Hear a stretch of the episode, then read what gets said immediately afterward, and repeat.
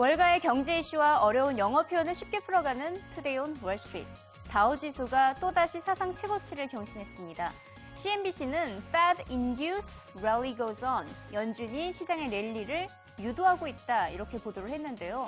최근 연준 내부적으로 의견차가 있긴 합니다. 하지만 Fed doves will coo louder than hawks, 연준의 비둘기들이 매들보다는 더 시끄럽게 울어댈 것이란 표현까지 들리고 있는데요. 이에 따라 연준의 경기 부양책은 한동안 지속될 것으로 보입니다.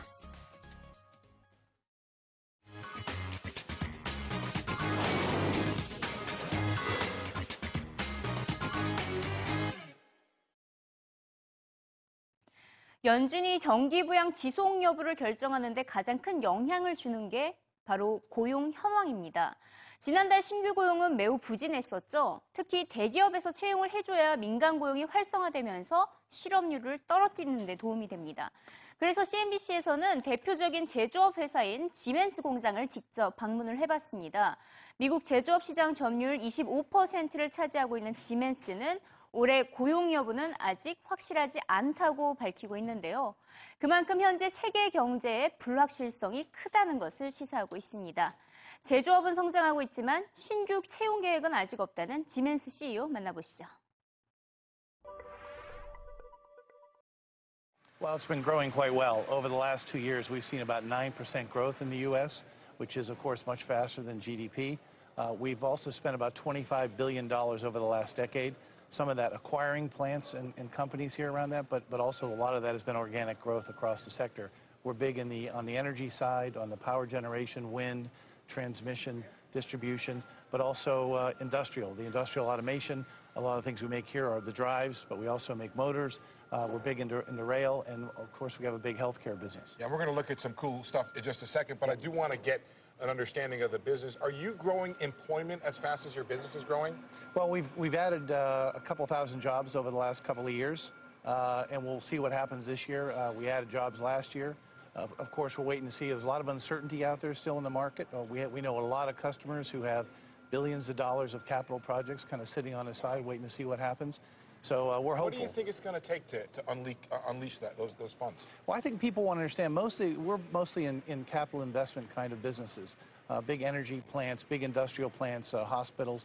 People are making those investments for the long term. So if they're making long-term investments, 10, 20, 30, 40 years, they want to see that the economy is settled, and we don't have so much uncertainty around the fiscal situation. 자, 오늘 이 시간에는 각 분야별 CEO들을 만나보기로 했었죠. 방금 제조업의 지멘스 CEO를 만나보셨고요. 자, 이번에는 정유업체 CEO 만나보도록 하겠습니다. 미국 정유업체들은 지난해부터 미국 정부의 에너지 개발에 힘입어서 강세를 보이고 있습니다. 대표적으로 쉐보론이 가장 큰 강세를 보이고 있는데요. 지난해 626억 달러의 수익을 기록하면서 배당금이 11%나 늘어났습니다. 올해는 또 더 많은 현금량을 보유하고 있어서 배당금을 더 확대한다고 하는데요. 그만큼 자체적인 에너지 생산을 늘리고 있기 때문입니다. 쉐브론의 존 왓슨 CEO는 오는 2017년까지 원유와 천연가스 생산량을 25% 확대할 것이라고 발표했습니다. 미국에서 개발한 에너지를 우리나라를 포함한 이머징 국가에 수출할 것이라는 계획입니다. There were two things that I talked about with the analysts. One was our performance, which we've grown earnings per share faster, cash flow per share faster, and our stock price has performed. But I also talked about what we have going forward, which is the 25% production growth. And our growth is really centered in Australia and the Gulf of Mexico. I talked about two big LNG projects that we have, liquefied natural gas in Australia that will bring gas to the growing markets of Asia. And I talked about some big deep water developments, particularly in the Gulf of Mexico, which will contribute to that growth. Is Morocco an opportunity for you? I know these are the main priorities, the ones that you just mentioned. Well, Morocco is an area where we've picked up some acreage recently. In fact, we've entered half a dozen or so countries.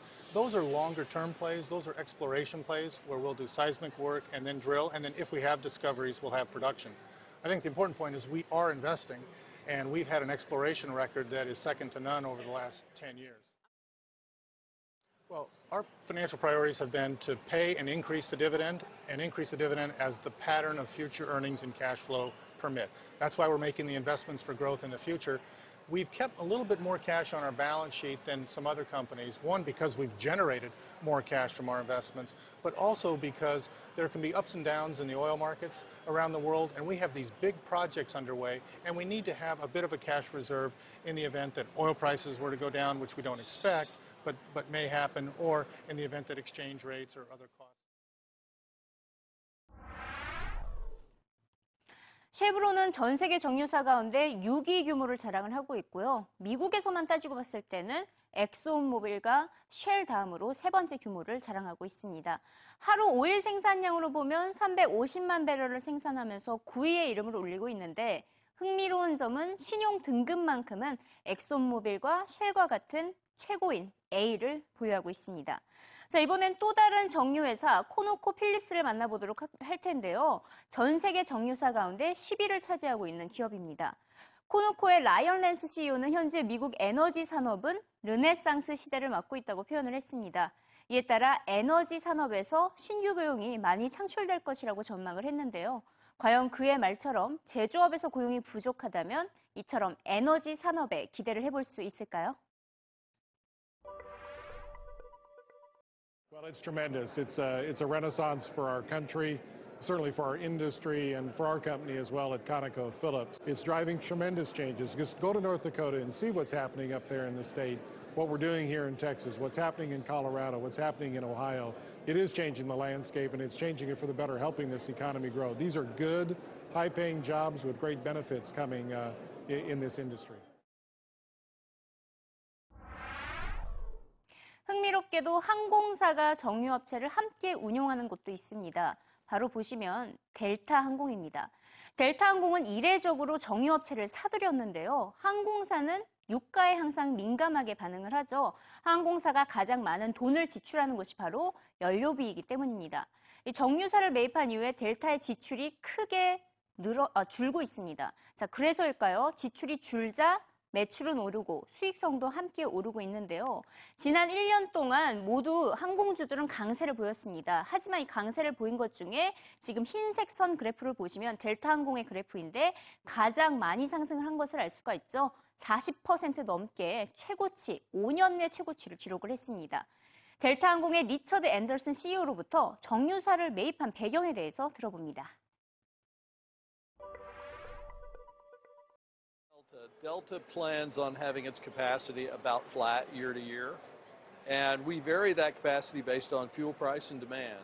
And so I think that's the most important thing, is getting the equation of demand and capacity right to be able to recover fuel costs in our prices. Now, you took the unusual step last year of buying a refinery not too far from here, as a matter of fact. Why did you do that, and what would the impact be on your expenditures for fuel?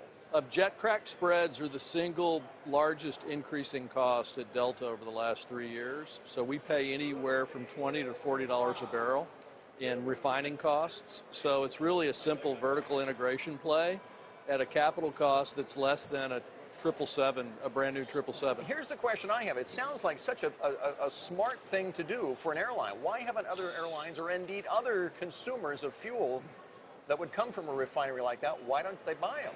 Well, I think we had a unique opportunity because this asset came on the market. It was a well-maintained asset, and we were able to buy it for about $160 million, price of a wide-body airplane, and jet crack is your largest increasing cost. So it just made good sense.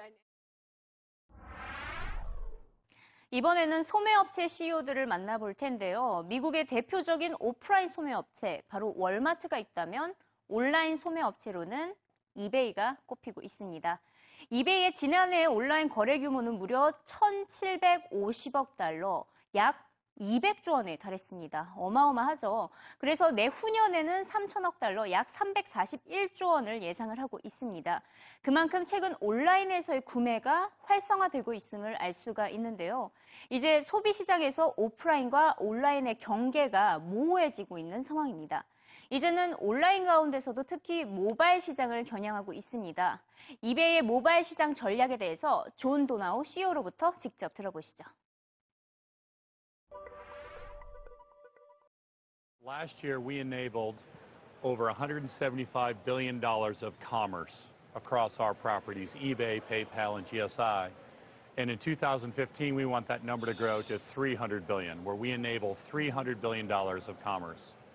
And what's happening, the reason that we're able to do that is that mobile technology is completely blurring the lines between what used to be called e-commerce or online and what used to be called retail or offline.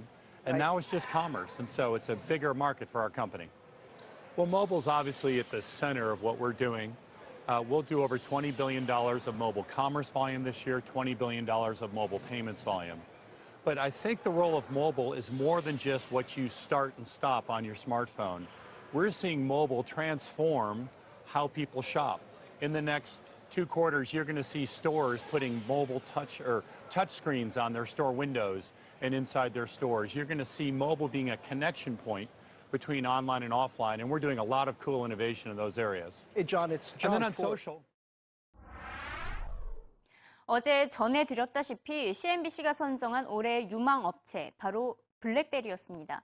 회사 이름까지 블랙베리로 바꾼 블랙베리는 이 신제품인 블랙베리 10에 올인을 하고 있습니다. 다른 스마트폰과의 차별화를 강조를 하고 있는데요. 실제로 블랙베리 10의 판매는 증가세를 보이고 있습니다. 블랙베리 10의 기대가 가장 크다는 토르스텐 하인즈 블랙베리 CEO까지 만나보시죠. We have designed BlackBerry now in a way that its cost structure going forward is a very competitive cost structure. So what we're talking about is not a one-time effect in Q4. We have established a efficient engine in BlackBerry that allows us going forward on the volumes that you will be seeing to be profitable in the future. We will be investing in Q1 in marketing. That's why we guided towards we will approach break even, but the engine is set up and geared up to be profitable in the future. This brand shows that, you know, through the times, for the last 12 months where, you know, we were basically on BlackBerry 7 products, there was a huge loyal base still working with us, and that loyal base is out there. So, you know, we have a strong brand. We have a clear value proposition for BlackBerry, different than others, very, very precise. And I think that will continue to support the strong brand, not just in Asia or in other countries. I think it will support the brand in the US as well. Sells through pretty quickly, right? I mean, there's a logistic time that you need in order to ship into warehouses, ship into the stores, and then get it into the hands of consumers. So it's natural to have a certain number of your products that you ship out of factory being in that logistics chain. That's nothing, you know, new to all of us being in this industry. I think what is very encouraging for us is the number of sell-through that we see, and it is also the number of customers, users, basically coming from other platforms, latching onto BlackBerry 10. We are very excited by this, and this is a very encouraging signal for us.